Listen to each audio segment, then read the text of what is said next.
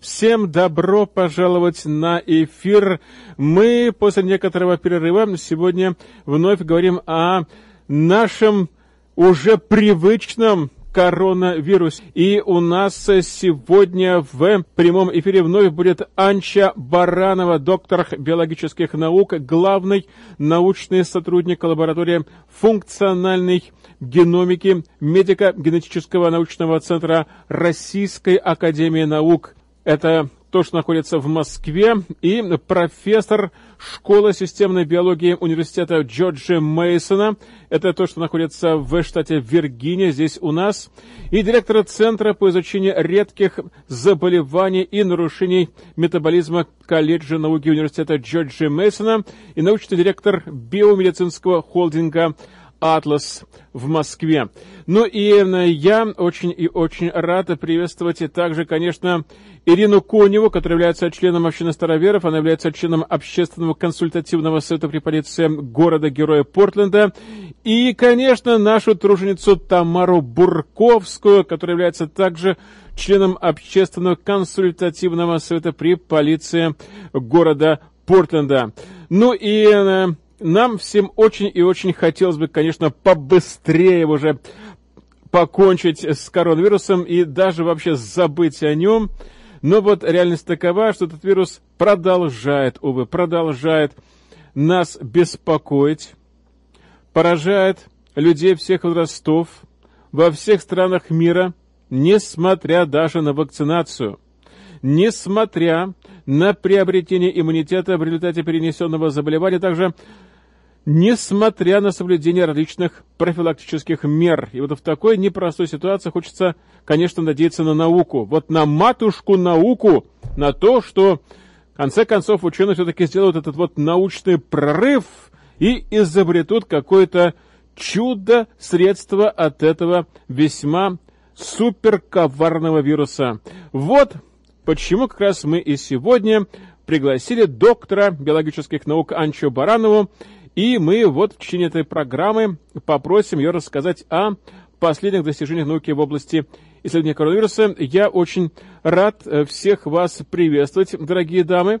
Очень рад, что вы у нас в прямом эфире. И я думаю, что у нас будет такая вот уникальная возможность поприветствовать всех, всех, всех по отдельности в прямом эфире, перед тем, как мы начнем нашу программу. Ну, давайте начнем, конечно, мы с Анчи. Анчи, мы очень-очень рады вас слышать, рады вас видеть. И я тоже вас очень рада видеть. Почти прошло, я была в ноябре в Портленде, оказалось, прошла просто вечность, потому что у нас теперь совершенно новые реалии, омикрон пришел. В ноябре, когда мы с вами разговаривали про омикрон, мы ничего не слышали, а теперь вот у нас сплошной омикрон вокруг нас. Да, представляете, какой кошмар. Но, кстати говоря, очень интересно, мы об этом, может, поговорим чуть-чуть. Здесь у нас э, омикрон сплошной, а вот в России, там, где вы также работаете в России, по-моему, там и то, и другое. Да, вот и то, и другое. И дельта тоже там есть, понимаете? Опасная такая штука. Наверное, намного опаснее, чем это микрончик, да? Ну, как сказать, дело в том, что я-то вообще-то нахожусь сейчас в Вашингтоне, Д.С. Ну да. Здесь только что сошла, ну, пока еще не совсем сошла, но, так сказать, прошел, э, вершинка прошла волны омикрона – и надо сказать, что и Россия, и США были в одинаковом положении, когда к ним пришел омикрон, потому что он пришел на фоне довольно высокой волны дельты. И эта ситуация отличалась от ситуации в Европе, где, соответственно, приход омикрона пришелся на нижнюю часть дельты. Поэтому, в принципе, вот э, наши две страны, они друг друга больше моделируют, чем Европа. И, наверное, ну, россияне, поскольку США здесь впереди по этой волне находились, имели возможность многому поучиться и как-то подготовиться. А у нас, к сожалению, здесь в США такой возможности не было. Да. Ну вот мы рады приветствовать Анчу. Она сегодня нам расскажет, что вообще у нас происходит, какие у нас возможности есть. Я очень и очень рад также видеть и слышать Ирину. Ирина, мы вас тоже видим, но вот сейчас хотим также услышать. Здравствуйте, очень приятно у нас такой дорогой, такая дорогая гостья сегодня. Да, прекрасно. И также мы рады видеть Тамару Бурковскую. Да, добрый день, Тамара, мы вас видим. Добрый день. Очень рада присоединиться к этому разговору. И, э, очень многого жду от сегодняшней передачи и от ответов Анчи.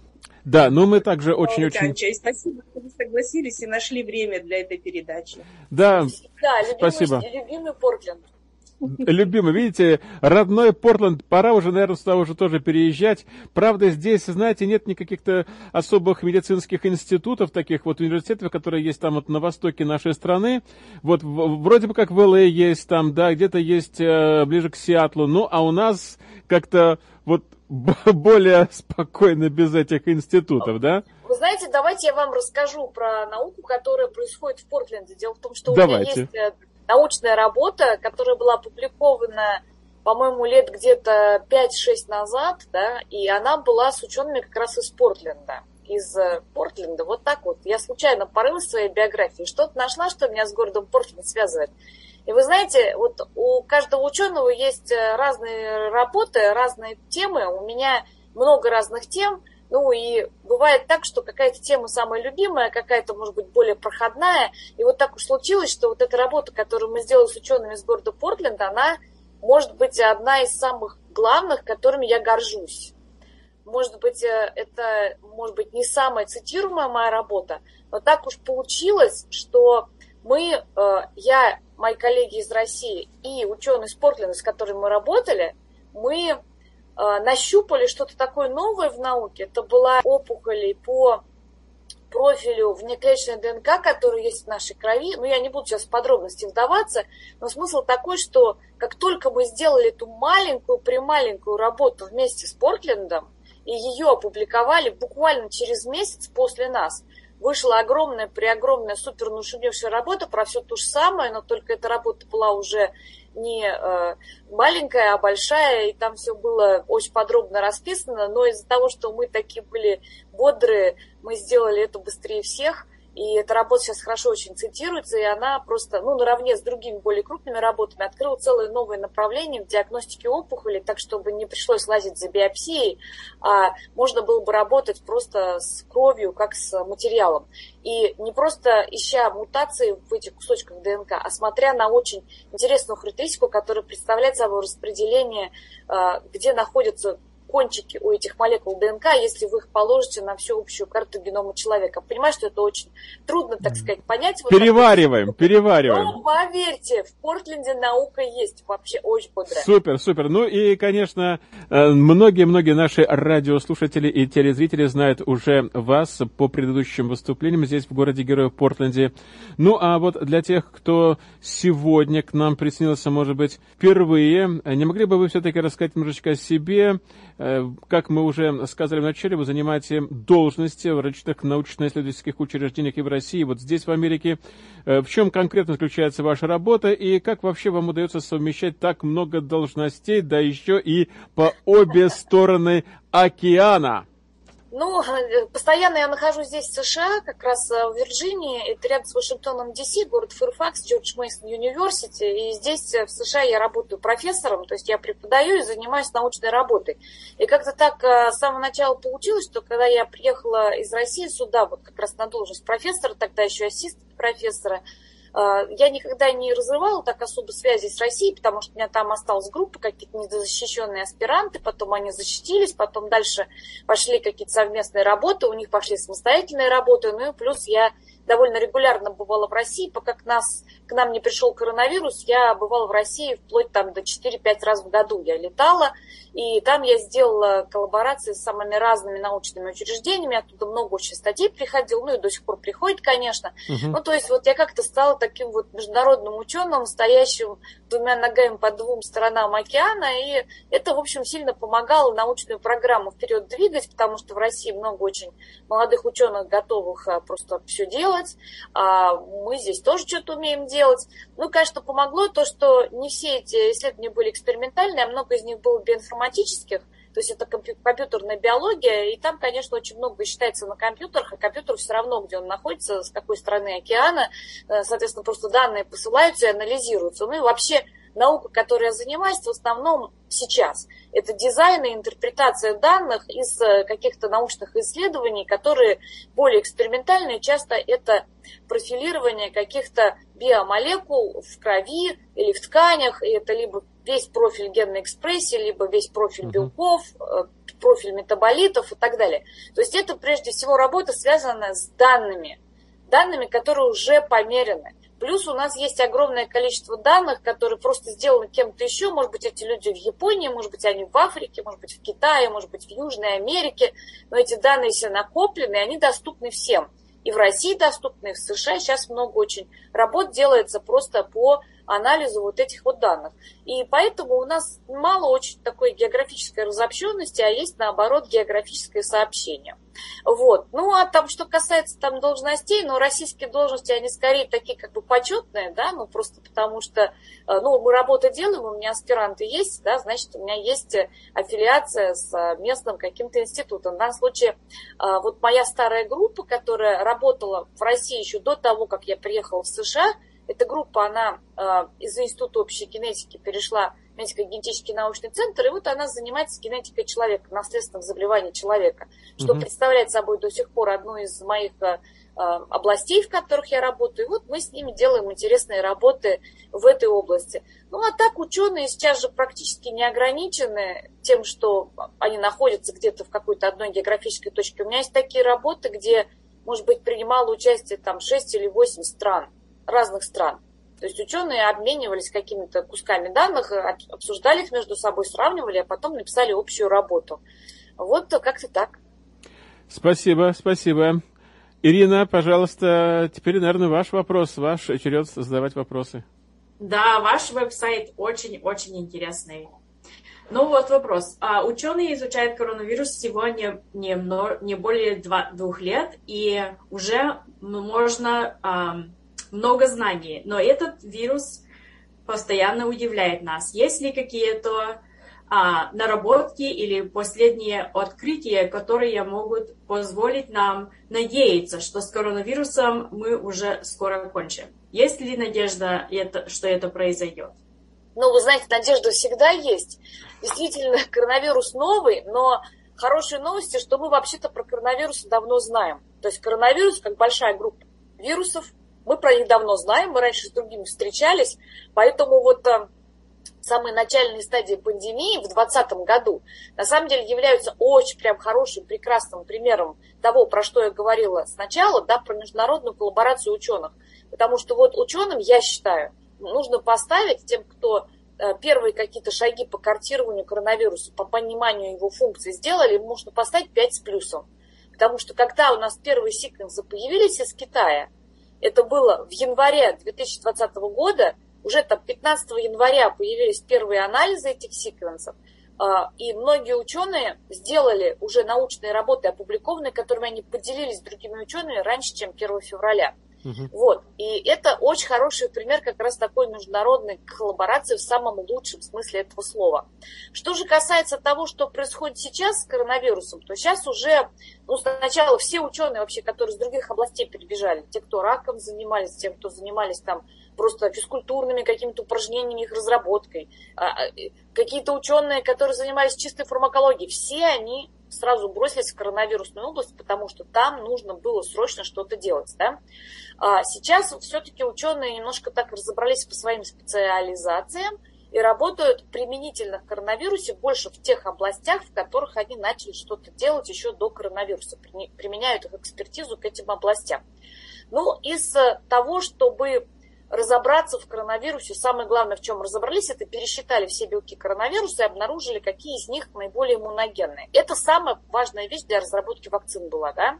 Угу. Это было не сразу очевидно. Вот помните, сейчас вот все начали говорить S-белок, белок шипа коронавируса, да? Вот на самом деле, когда только вирус появился, совершенно было не очевидно, делать вакцину на S-белок или на какие-то внутренние части вируса, в частности на N-белок. И это активно обсуждалось. Потом, когда были сделаны прототипы вакцин, то оказалось, что наиболее сильный иммунный ответ идет именно на S-белок, и решили на нем остановиться. Вот. Затем, соответственно, начали разбираться с патогенезом. И здесь вместе работали врачи и ученые. Работы по патогенезу в основном шли со стороны человека, со стороны человеческого организма. То есть смотрели, как вообще организм человека, который болеет, отвечает на этот вирус, и что можно сделать, чтобы ответ вируса стал не таким резким. То есть есть цитокиновый шторм. Да? Ну, то есть цитокиновый шторм вызывается вирусом, но те агенты, которые вызывают воспаление в нашем организме, это наши собственные агенты, наши собственные цитокины. Просто когда пришел вирус, они сошли с ума. И вот были придуманы способы, как эти цитокины успокоить. В частности, было придумано, что при коронавирусе нужно использовать глюкокортикостероиды. Это такие лекарственные препараты, которые давно были в применении, но они э, не применялись часто при вирусных заболеваниях, потому что при гриппе они, наоборот, хуже делают. Но при коронавирусе, оказывается, они отлично просто прекращают цитокиновый шторм. И это было новое открытие. Второе открытие из той же области, которое тоже от человека пришло, Э, со стороны человека, а не со стороны вируса. Это то, что вирус как-то умеет нарушать систему свертывания крови таким образом, что у людей при массовом заражении коронавирусом наблюдаются тромбы. И, соответственно, применение кроворазжижающих препаратов, ну, там, типа ксарелта, э, типа эликвиса, там, типа гепарина, это все привело к тому, что у нас люди стали гораздо больше выживать при попадании в больницу с тяжелой формой коронавируса. Это открытие было. Это было совершенно не очевидно, что так можно лечить. И самое интересное, знаете, кто это открытие сделал? Врачи-дерматологи. То есть, казалось бы, дерматологи, это что? Это же про кожу, правильно? Да. Никакого отношения не имеет ну, вообще к инфекционному процессу. Но дело в том, что именно при коронавирусе у больных были такие кожные как бы поражения в самом начале 2020 года, такие пятна, как бы, свидетельствующие о том, что сосудистая сетка ненормально функционирует. Капилляры кожи забиты небольшими тромбами. И вот они обратили на это внимание, потому что они раньше уже видели это состояние, но редко, и забили тревогу, обратили на это внимание всех других врачей. И затем, соответственно, уже врачи общих специальностей, реаниматологи и интернисты, они разобрались, что нужно применять антикоагуляцию. Ну а потом, если уж мы вот так по лечению идем, да, то есть вот это было главное лечение 2020-2021 года, пока, наконец, у нас не появились, наконец, сейчас так называемые этиотропные противовирусные средства. Что это значит? Это значит, что это средство уже влияет не на нас самих, на хозяев вируса, а на сам вирус. Он, оно, они влияют. Например, у нас было разработано вещество мольнупиравир компании Мерк, и самое главное, паксловид компании Pfizer. Паксловид – это вещество, которое ингибирует, подавляет, то есть протеазу вирусную, и вирус просто не может свой длинный-предлинный белок, который он в самом начале делает, нарезать в функциональные кусочки. Не может. И поэтому размножаться не может. На нет и сюда нету. Вот. И вот этот вот паксловид, он сейчас уже одобрен. Наверное, вы про него слышали. Его пока, правда, мало, просто его мало произведено, поэтому он для всех недоступен но тем не менее он начал уже применяться у людей, у которых есть серьезные отягчающие обстоятельства, которые могут заставить человека попасть в больницу с этим вирусным состоянием. Вот, то есть этот паксловид уже сейчас применяется для людей, у которых тяжело подавлена работа иммунной системы, они получают какие-то логические препараты у людей, у которых серьезные какие-то э, дополнительные заболевания имеются.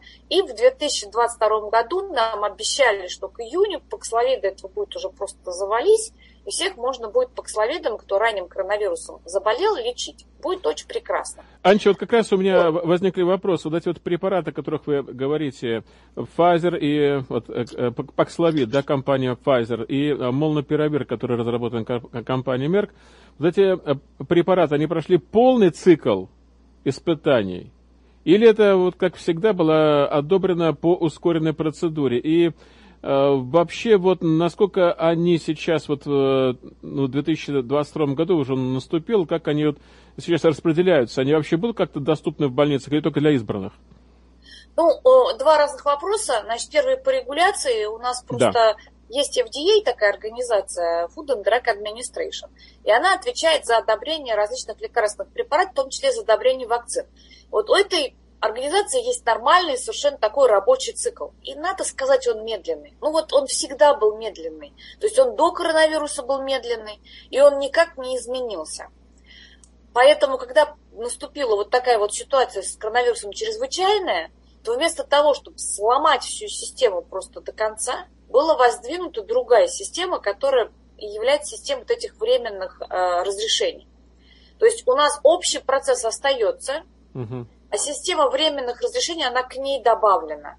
Там как бы не поступили с безопасностью, на самом деле. Стадии по безопасности все точно так же рассматриваются, как они рассматривались и вот в этом большом основном медленном процессе. Но многое было ускорено, то есть просто ускорено бюрократически. Это как бы приоритизация. То есть если лекарство поступает, ну, допустим, от болезни Альцгеймера, да, оно поступает в стандартный pipeline, потому что у нас нет срочности по Альцгеймеру. То есть ужасно, конечно, есть такое заболевание, и надо нам больше препаратов и так далее, но это более медленный процесс. А если что-то поступает по лечению коронавируса, то он сразу поступает в быстрый процесс, потому что коронавирус, вот волна прямо здесь и сейчас, да. Угу. То есть на самом деле не то, чтобы то, что э, у нас одобрено по таким вот э, быстрым схемам, это там типа тяп-ляп и все, это не так совсем. Там, конечно же, разумеется, прошли испытания первой, второй, третьей фазы тоже, и э, разница заключается только в том, просто у нас заболевание инфекционное, если вы делаете испытания на острой фазе инфекционного заболевания, то вам длительное время не нужно, потому что само заболевание течет там 2-3 недели максимум. А вот если вы делаете то же самое для болезни Альцгеймера, например, то вам нужны годы. То есть вы просто не можете по такой быстрой процедуре пройти. Ну, пока у вас там больные пролечатся, пока вы сможете какие-то изменения увидеть и так далее, это там 5 лет минимум. Вот, так что, в принципе, ничего страшного, что эти препараты по быстрой процедуре одобрены нет. А, наоборот, очень хорошо, что они появились. Я сразу скажу, что из мольнупиравира и из паксловида у нас, конечно, препарат выбор лучшим является паксловид, он и более эффективен, и он также обладает меньшим количеством побочных эффектов, хотя ну, uh-huh. побочные эффекты это такое биологическое слово, на самом деле ну, у мольнопиравира просто есть опасения, что он вызывает соматический мутагенез, что, конечно, не очень хорошо, вот, поэтому он с большей осторожностью применяется. В что вызывает, еще раз, что вызывает? А, ну, смысл такой, что ведь э, этот э, препарат, мольнупиравир, действует таким образом, что он заставляет вирус перегружать самого себя мутациями. Ага. И да, конечно, в теории мутации происходят только в вирусной РНК, в человеческой они не происходят, но угу. в биологии все процессы немножко подтекают друг друга, как бы вы ни старались там угу. их э, полностью друг от друга разграничить. И в частности в научных работах по мольнупиравиру и инвитро, да, в клетках, было показано, что инвитро э, тоже происходят процессы накопления мутаций в клетках человека тоже, которые, клетки, которые обработаны мольнопиравиром. Угу. И хотя у больных это не показано, ну то есть никто не видел этого вот прям вот глазами, угу. но тем не менее такое опасение есть, потому что все люди разные, у кого-то система репарации ДНК лучше работает, у кого-то хуже, кто-то более склонен там, к развитию опухоли, например, кто-то меньше. Ну и поэтому, соответственно, профиль безопасности этого препарата не такой хороший, как у Паксловида. Ну, у Паксловида, конечно, как у любого другого препарата, тоже есть целый ряд ограничений, но эти ограничения, они временные. С Паксловидом э, с ним история такая, что там для того, чтобы препарат работал, вам надо применить в дополнение к препарату ритоновир, который специально подавляет функцию цитохромов в вашей печени. И поскольку цитохромы не работают, отключены временно, то все другие лекарственные препараты, которые этими цитохромами перерабатываются, они тоже будут слишком долго задерживаться в организме. Поэтому больные, которые должны получать паксловид, доктор смотрит сначала на список препаратов, которые человек получает, и из этого списка вычеркивает препараты. Говорит, так, статины завтрашнего дня не пьем, потому что завтрашнего дня начинаете паксловид. Какие-нибудь там другие препараты еще там от давления там тоже заменяем один на другой для того, чтобы не было никаких лекарственных взаимодействий здесь.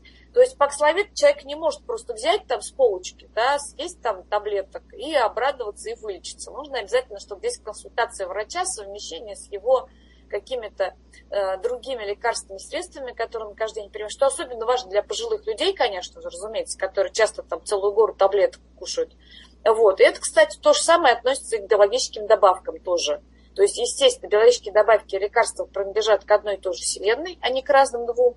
И поэтому то же самое будет правда и для биологических добавок. То есть нельзя будет, многие из них нельзя будет сочетать одновременно а, с паксловидом. Может, сначала паксловидом человек должен пролечиться, а потом дальше оздоравливаться. Вот. Но, правда, курс лечения паксловидом всего 5 дней. Так что 5 дней можно пережить без какой-нибудь любимой таблетки, как правило. Угу. Анча, скажите, пожалуйста, вот эти два препарата, паксловид и молнупиравир, они эффективны против всех штаммов а, коронавируса? Или вот их испытали только на дельте и потому что э, э, последний штамм появился уже после того, как эти препараты были зарегистрированы. Это очень прекрасный вопрос, но, к счастью, на него есть абсолютно четкий ответ. Вы правильно сказали, что да, их испытали на дельте, но в новом штамме омикрон ничего не изменилось, что имеет отношение к действию этих препаратов. В омикроне изменился только спайк. Ни один из этих препаратов не действует на белок шипа, на S-белок, не действует. То есть механизмы действия остались те же самые, и омикрон точно так же может лечить этими препаратами, как и все другие штаммы. Здесь нам повезло. Вирус не смог от них отбиться. Спасибо. Это вдохновляет. Ирина, пожалуйста, ваш вопрос. Да, почему правительство и здесь, и в других странах так усиленно агитирует за вакцинацию, хотя штамм омикрон, который сейчас а, циркулируется во всем мире, не очень опасен? Может быть, проще уже переболеть этим вирусом и получить естественный иммунитет? Что вы скажете на этот вопрос? А, это такая очень обширная дискуссия, которая идет на эту тему, она идет среди ученых тоже. И правильный ответ на этот вопрос такой. Ребята, к сожалению, первые самые данные, которые, ну, естественно, первые впечатления оказывают впечатление на всех больше, чем все последующие впечатления, да, но некоторые ученые в самом начале омикронной волны сделали такие шапкозакидательские заявления о том, что, ой, это такой легкий вирус, сейчас мы пару раз чихнем, кашлянем и все. У нас все будет хорошо, мы понесемся в счастливое будущее без коронавируса. И вывод этот был сделан по тому, как прошла волна микрона в Южной Африке, а потом, ну, когда, соответственно, уже пыл битвы отшумел, э, реально стали разбираться, легкость омикрона, она в основном сводится к тому, что люди меньше попадают в больницу с тяжелым состоянием, острым тяжелым состоянием, например, там состоянием легких, да, когда если человеку нечем дышать, он, куда он денется, он едет в больницу. В больнице, соответственно, как можно справиться с состоянием легких? Ну, можно дать дополнительный кислород, в самом плохом случае перевести на искусственную вентиляцию легких. В этой ситуации, конечно, у нас вероятность того, что человек погибнет, если он уже попал на искусственную вентиляцию легких, она довольно большая. Вот эта ситуация сейчас происходит гораздо реже, чем при дельте. Это хорошие новости. Но две главные черты коронавируса. Первое, то, что он влияет на мозг и на периферическую нервную систему тоже. И второе, то, что он влияет на систему свертывания нашей крови и провоцирует образование тромбов. Вот эти два свойства коронавируса, которые вызывают более отложенные последствия, ну там снижение памяти, снижение соображалки – какие-то тромбовые явления типа инфаркта, инсульта или там закупорка легочной артерии. Вот это все совершенно точно так же происходит при дельте и при омикроне. Но людей это пугает меньше, потому что каждый случай это изолированный случай. Понимаете, уже нет такой системы, что люди все утяжеляются, едут в больницу. Но в больницах сейчас перегруз. Знаете почему? Потому что под влиянием коронавируса ухудшаются абсолютно все хронические заболевания, которые у человека имеются. Вот такой вот простой хрестоматийный случай. Человек с вялотекущим простатитом, у него было несколько эпизодов простатита, и вот теперь он э, просто, ну, поднялась температура, и у него возникли ощущения, что он не может сходить в туалет, и вот он отправляется в больницу, потому что ему нужна катетеризация. Ему на входе в больницу делают тест, и он положительный. То есть у него коронавирус. То есть коронавирус способствовал обострению, понимаете? Но человека, ну, можно лечить коронавирус, но самое главное, что его нужно по его основному острому состоянию просто спасать, облегчать ему состояние. То есть он будет э, в отделении урологии, конечно, находиться, а вовсе не э, в каком-то инфекционном отделении. И вот из-за этого у нас все больницы сейчас очень сильно перегружены, потому что все хронические заболевания – в результате прихода коронавируса заметно ухудшаются. Спасибо большое, спасибо. Но вот в нашей общине некоторые люди опасаются, что вакцинация, да, она приводит э, к различным осложнениям. Например, вот у беременных женщин, и вот есть такие опасения, что прививки приводят даже к выкидышам и к преждевременным родам. Есть ли вообще какие-то данные, которые подтверждают эти опасения? Пожалуйста. У нас есть, конечно, данные, у нас есть данные не только по прививкам, но и по самому коронавирусу. И, скажем так, конечно, беременность всегда это самая сложная ситуация для того, чтобы решать, что делать.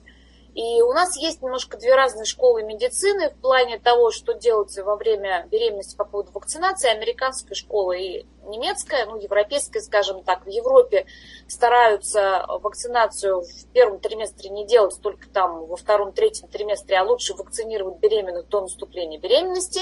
Угу. В Америке считается, что если беременная не вакцинировалась до того, как наступила беременность, то нужно ее вакцинировать как можно быстрее, даже если это первый триместр. Ну, это, так сказать, несколько такие культурные различия между нашими странами. Но с биологической точки зрения, конечно же, первый триместр является самым уязвимым.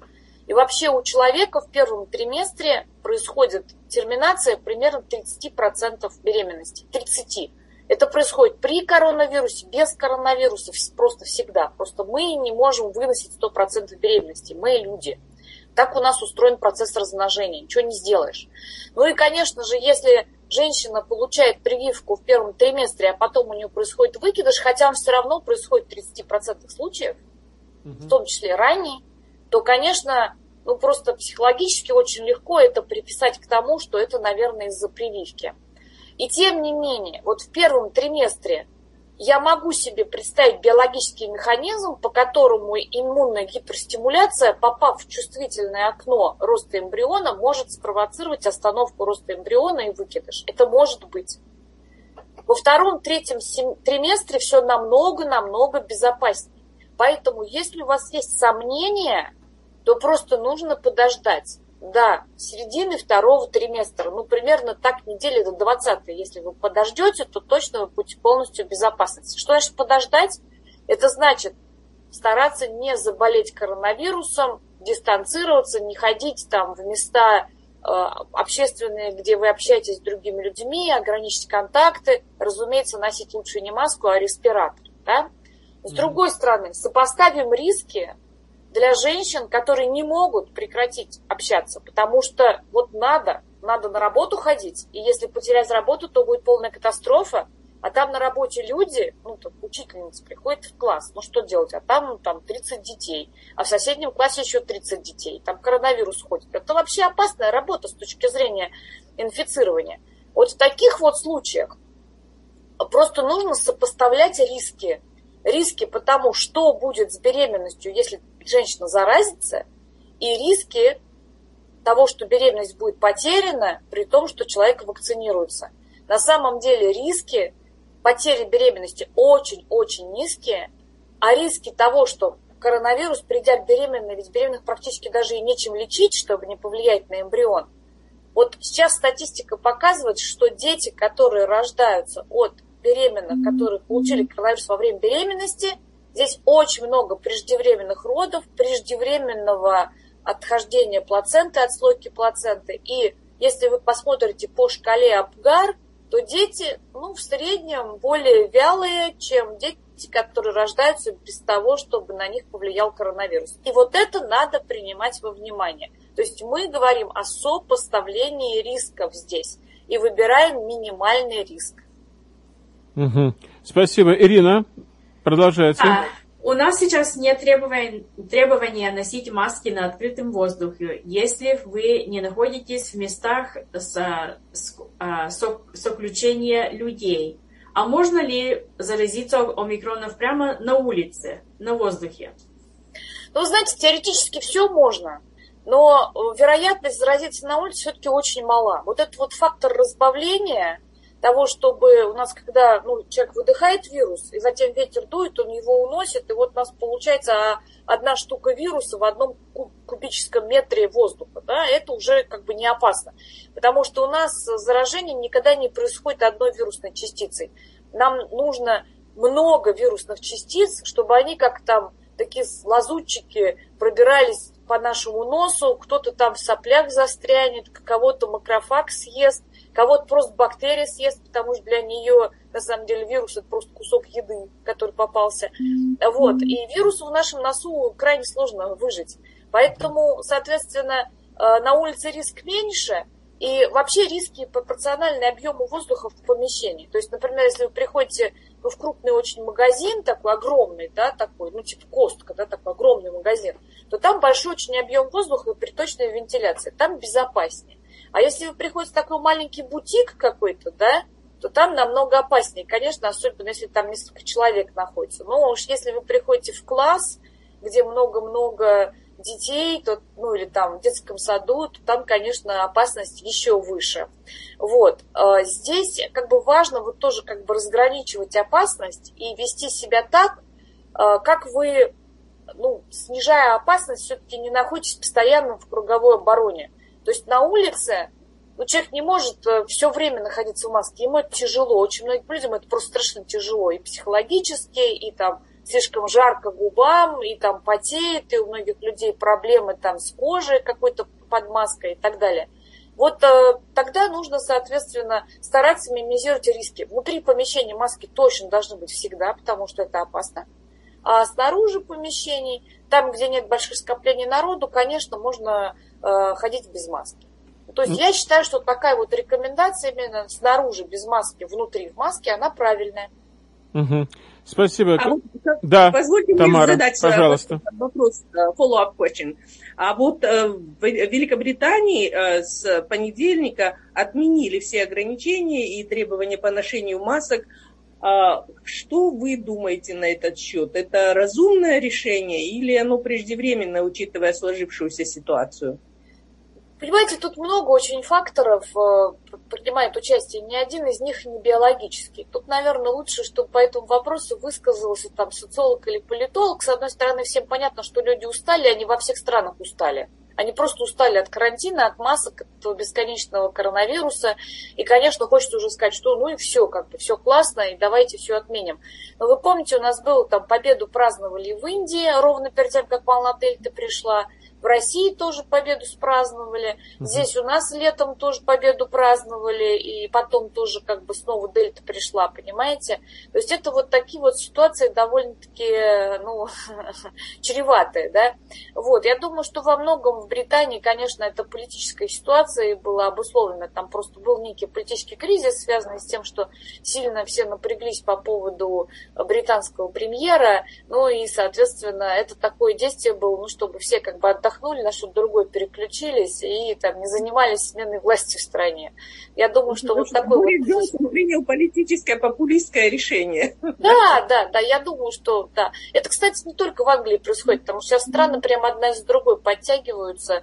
Э, в очень многих местах э, происходит как бы переключение к популизму, но просто что народ уже перегрелся, уже не может просто все эти правила выносить. Ну и просто, конечно, да, как биолог я полностью на стороне масок, вакцин и всего остального. Но если бы я была там руководящим лицом в стране, и подо мной бы страшно кресло шаталось, мне было бы гораздо труднее с точки зрения биологии рассуждать, чем с точки зрения, ну, там, какой-то там власти там, и так далее. Я вся понимаю, почему это происходит. Угу. Спасибо. Спасибо. Ну что, идем дальше. Какие последствия ковидного синдрома вообще встречаются наиболее часто и у каких именно больных, э, группы больных? Это мы говорим про длинный ковидный хвост, да, про постковид, да. правильно? Да. А, ну, здесь история такая, что мы про постковид давно знаем. Я очень рада, что мы про него говорим. Знаете почему? Потому что, честно, у меня вот, я каждый день с утра быстро так, ну, с 15 просматриваю там какие-то новостные агрегаторы, ну, довольно давно, ну, просто потому что я там везде всем рассказываю про коронавирус, мне важно никакие новости не пропустить. Я заметила, что в последнее время э, вот э, в таких вот центральных медийных источниках и в России, и в США как-то тема коронавируса стала совсем по-другому освещаться.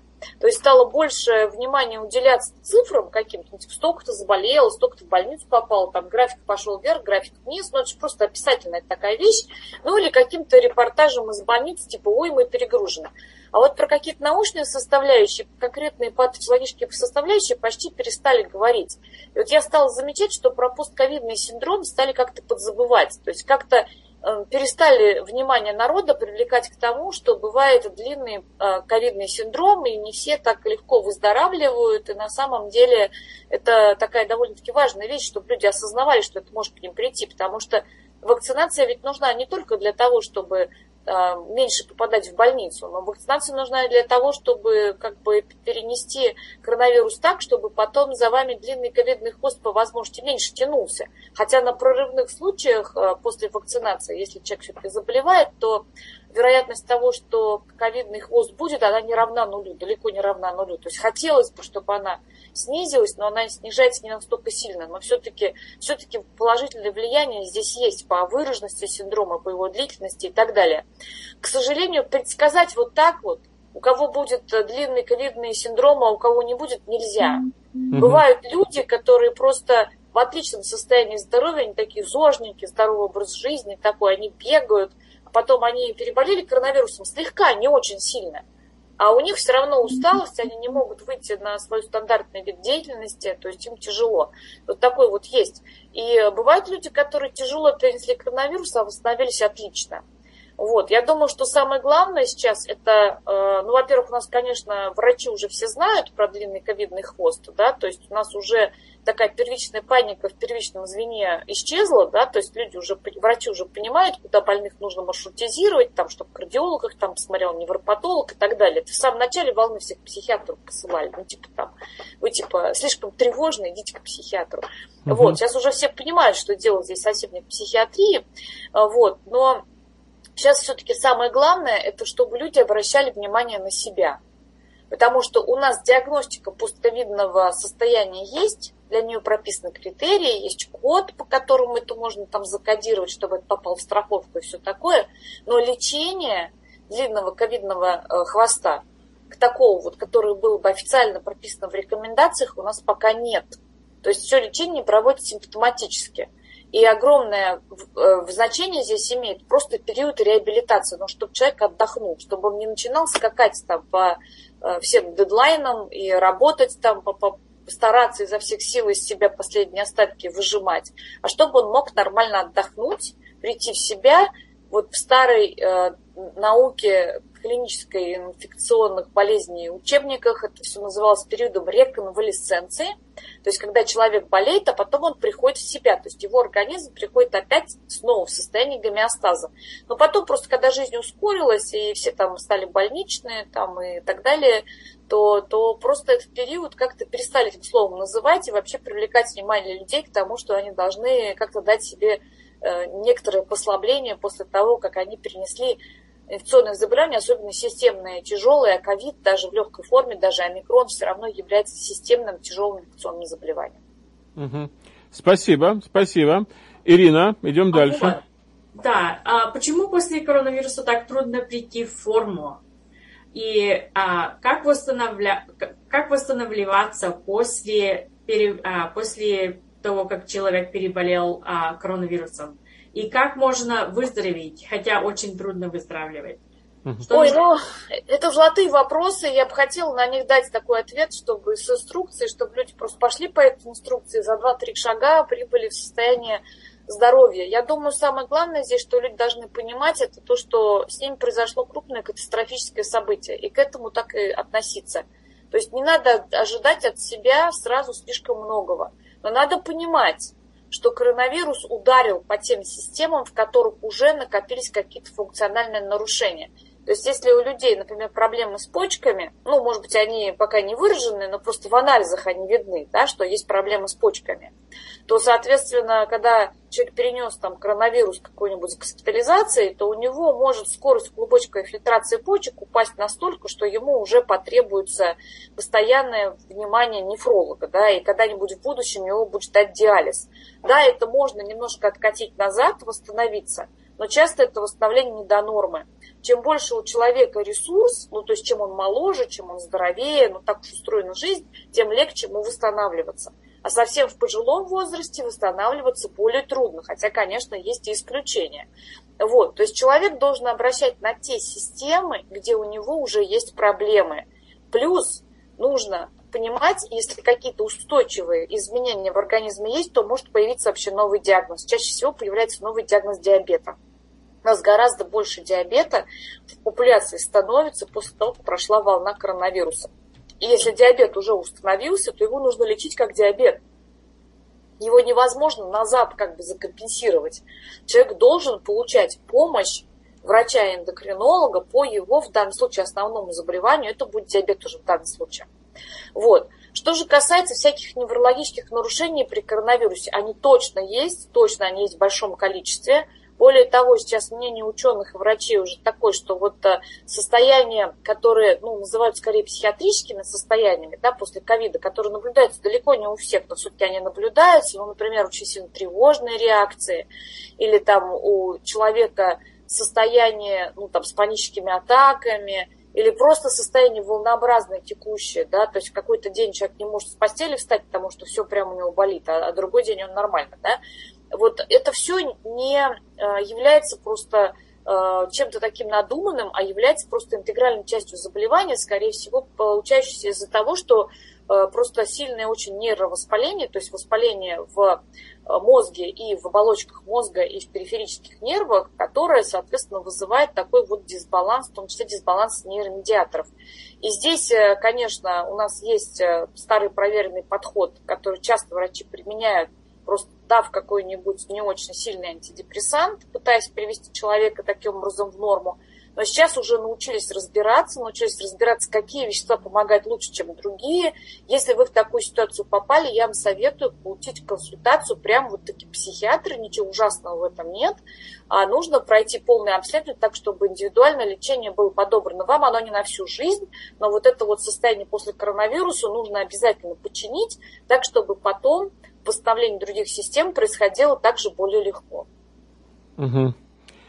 Ну, э, вообще, в первый год пандемии многие люди дезинфицировали покупки из того, что они просто боялись принести домой вирус с продуктами.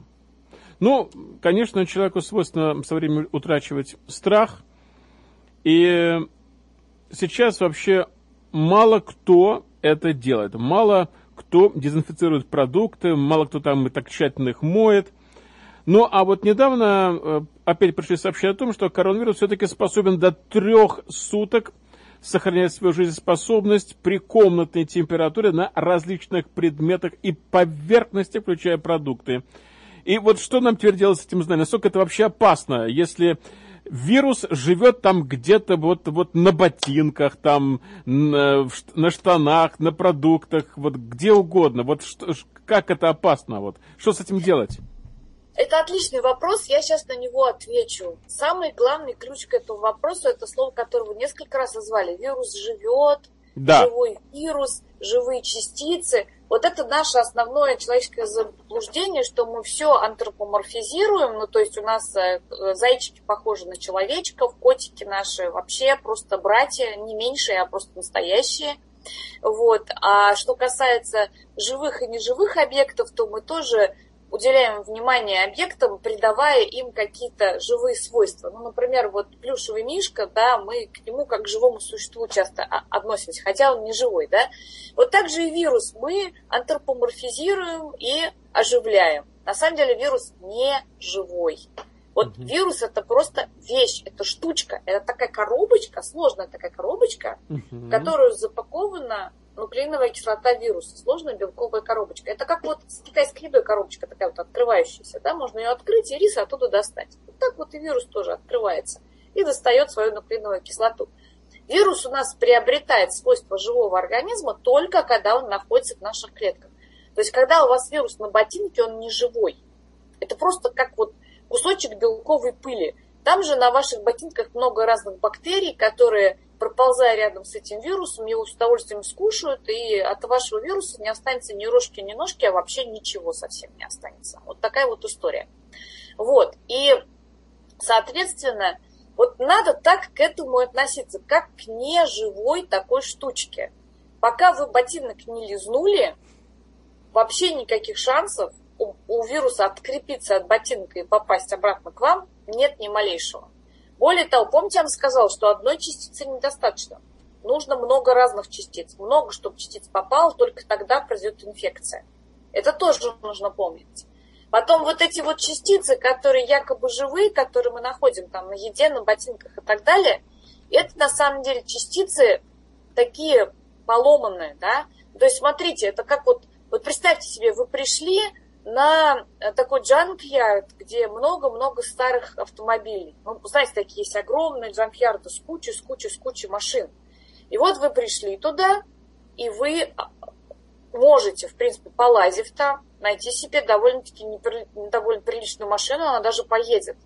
Более того, поскольку у нас машины выпускаются ну, не бесконечного количества моделей, если вы долго пороетесь в этом джанк-ярде, вы сможете скомбинировать себе вообще просто отличную, супер работающую машину, у которой все будет работать. Просто из трех или четырех машин вы все эти части соберете и сделаете одну хорошую. Вот ученые, когда они доказывают жизнеспособность вируса на поверхностях, они занимаются примерно тем же самым. Угу. Поскольку это не живые коробочки просто, ну как машинки, да, то есть мы нашли коробочку, которая вот дверка погнута, у другой еще погнута, у третьей там ручка отвалилась, у пятой там рис выпал, у четвертой рис протух. И вот все это вместе, в принципе, ученые могут так как бы этот вирус положить в очень хорошие условия, так вот так вот его немножечко как, как вот кулич так покатать, и вот у нас будет живой вирус. То есть это на самом деле такие работы, в которых ученые между собой соревнуются, э, кто лучше выненчит этот несчастный дохлый вирус с каких-то поверхностей. В практической жизни такие работы значения не имеют. Опять же, человек, как я уже говорила, он должен распределять свои ресурсы, в том числе психологические ресурсы. Человек не может биться на всех фронтах одновременно. Есть более важные фронта. Угу. Если вы бьетесь на всех фронтах, то вы что-то важное можете упустить. Поэтому нужно приоритизировать. Вот на улице маски не так важны, как внутри помещения. Если вы не можете быть все время в маске, пожалуйста, в парке без маски вообще без проблем. Опасность там минимальная. А внутри помещения, да, пожалуйста, в маске. А вот не так вот палец подсовываешь, чтобы дышать легче было, да? Вот точно так же и с поверхностями, с вирусами. Реально да, мы в начале пандемии все там все мыли-мыли. Я для себя вообще гениальный способ, я считаю, изобрела. Я что делала? Я, значит, покупала коробочки с едой, ну, такой вот, э, там, в магазине, да, в там, да, и вот я прям духовку включаю на, там, 400 градусов, да, угу. и она разогревается, и я раз туда эти все прям замороженные коробочки кину в духовку, буквально на 30 секунд, на 20, а потом достаю. Они разморозить даже не успели. Но вот эта вот горячая волна, которая их охватила, она точно совершенно весь вирус убьет. Но потом я перестала просто этого делать.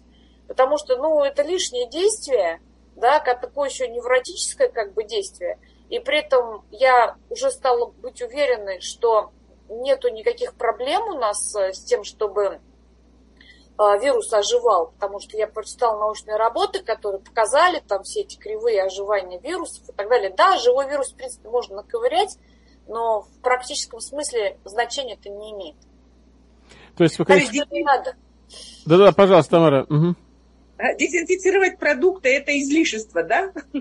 Или паранойя? Ну, ну, ну, как бы в тех объемах, в которых мы раньше каким-то образом с продуктами работали, ну вы же не будете есть грязную немытую картошку, правильно? Вы же ее все равно будете мыть. Это, конечно, логично, ну, да? да? Но вот так вот специально с мылом ее мыть, чтобы коронавирус убить, это не нужно делать. То есть, э, когда посылки мы получаем, например, да, нам не, не стоит не, не, как бы прыскать ничего на них. Просто взял, э, голыми руками распаковал и... Вы знаете, да, вы знаете, да, голыми руками. Вот у нас на наших ручках живут огромная толпа бактерий. Огромная толпа. Их угу. очень много. Это нам кажется. Вот, знаете, вот есть такие рекламы, что вот мыло, я помню, раньше был такое мыло с триклозаном. Его сильно рекламировали, а потом его FDA запретила. Знаете почему? Потому что оказалось, что это мыло правда убивает бактерии, и это очень плохо. Потому что у людей потом после этого дерматит, экземы там, и так далее. В наших руках должны быть бактерии. То есть угу. наши руки оказались не просто что там, ой, на них там бактерии, ее надо убить. А они просто всегда покрыты бактериями. Это бактерии, в принципе, часть нашей жизни. Более того, когда мы вот так вот руками болтаем перед лицом, у нас прямо они летают облаком. Мы вообще ходим в облаке бактерий, мы дышим бактериями. Когда мы с кем-то встречаемся, ну, без коронавируса, да, просто мы там обнялись там с подружкой в ресторане, да, угу то мы обменялись своими бактериями. Она своими плеснула на меня, а я на нее. И это происходит всегда. И вот эти вот бактерии, это наша первая линия обороны от коронавируса. Потому что коронавирус это для бактерий просто еда. Что, он их заразить не может, белочек вкусный, нуклеиновая кислота, дайте еще. Вот, поэтому коронавирус на наших ручках может прожить, может так минут 10 так примерно. Ну, как бы, если ему повезет сильно. А если не повезет, то и меньше. Вот. Ну, конечно, у нас бактерии тоже разные бывают, в том числе вредные бактерии бывают. Ну да. И, конечно, поэтому руки-то мыть иногда время от времени стоит, да, то есть я не призываю к тому, чтобы вообще никогда руки не мыть. Но просто мыть их там каждые там полчаса, это вот нарушать вот эти вот э, добрые бактерии, которые на нас живут. А так вообще после посещения особенно совсем грязных мест, конечно, нужно руки помыть. Там, ну, как мы обычно перед едой там руки моем, да, это вполне логично. Да, утром мы умываемся, руки тоже моем заодно. Тоже как бы полезная вещь. Вот. Но сильно на этом педалировать э, сейчас как бы смысла большого нет. Так что вот про коробочки конкретно, да, угу. про них просто был показан, что люди э, реально заражаются только если на них есть свежий коронавирус, такой вот зловредный. То есть кто-то чихнул. Ну просто, вы знаете, что там поймали каких-то курьеров прямо на камеры, что некоторые люди вот зловредно просто так себя вели, что брали просто, зная, что они там, может быть, болеют, чихали на коробку, из вредности ее оставляли там соседу, например. Понимаете? Ну так кто же может гарантировать, что люди так вот себя плохо поведут? Ну, такое угу. бывает. Угу. Но если вот такого ужасного инцидента не произошло, все вполне безопасно. То есть контакты руки, коробка, потом другие руки вполне безопасно. Угу. И вот а, еще такой маленький момент, а как насчет животных? А с животными история, увы, у нас животные заражаются. Причем, если сначала мы там все, каждый случай котика и собачки, которые стали положительные на коронавирус, про них писали в газетах, мы там всех знали по именам, угу. то потом, конечно, заболели кошачьи в зоопарках, там обезьяны заболели, да, угу. а потом сейчас, э, потом у оленей коронавирус нашли, когда уже его нашли. Ну, у ну, норок, домашние животные. Анчи, домашние животные, кошки, собаки, вот. Э, да, с ним-то. Значит, кошки болеют коронавирусом, болеют коронавирусом. Они коронавирус получают от нас, мы ага. их заражаем. Угу. Обратно вот от человека да. кошки пока не показано было, что кто-то заразился от кошки. Но вот кошки от нас его подхватывают. А почему тогда летучая мышь заразила человека? Ну, вот здесь... Вот, вот объясните, было. пожалуйста, я вот не понимаю вот этого. Потому что людей очень много, условно говоря. Вот я вам могу сейчас нарисовать сценарий, как, скорее всего, это было. Вот у нас люди лазят в пещеры с летучими мышами. Угу. Некоторые по работе, а некоторые просто так. Ну, такой вот э, э, что ли, ритуал э, ну, взросления, да, вот подростки везде лазят, пещеры в том числе. Угу. Подростков очень много. И некоторые из них иммунокомпромизированные, потому что, например, у них там плохо подавленный вирус HIV, да, вирус СПИДа, или по каким-то другим причинам, просто первичный иммунодефицит. То есть люди с подавленной иммунной системой точно так же себя ведут неосмотрительно, как люди с нормальной иммунной системой. Затем вот они пришли в пещеру. Ну, они там где-то, может быть, спальник расстелили, поспали. Там везде на полу гуана летучих мушей. Оно еще аэрозолируется, то есть оно летает в воздухе немножко, они надышались, вот вирус к людям попал. Он не очень был под людей приспособлен.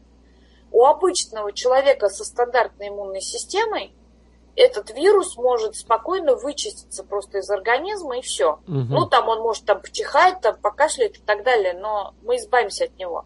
Но если человек иммунокомпромизированный, вирус может заставить надолго. Надолго это на 4 месяца, на 6 и так далее.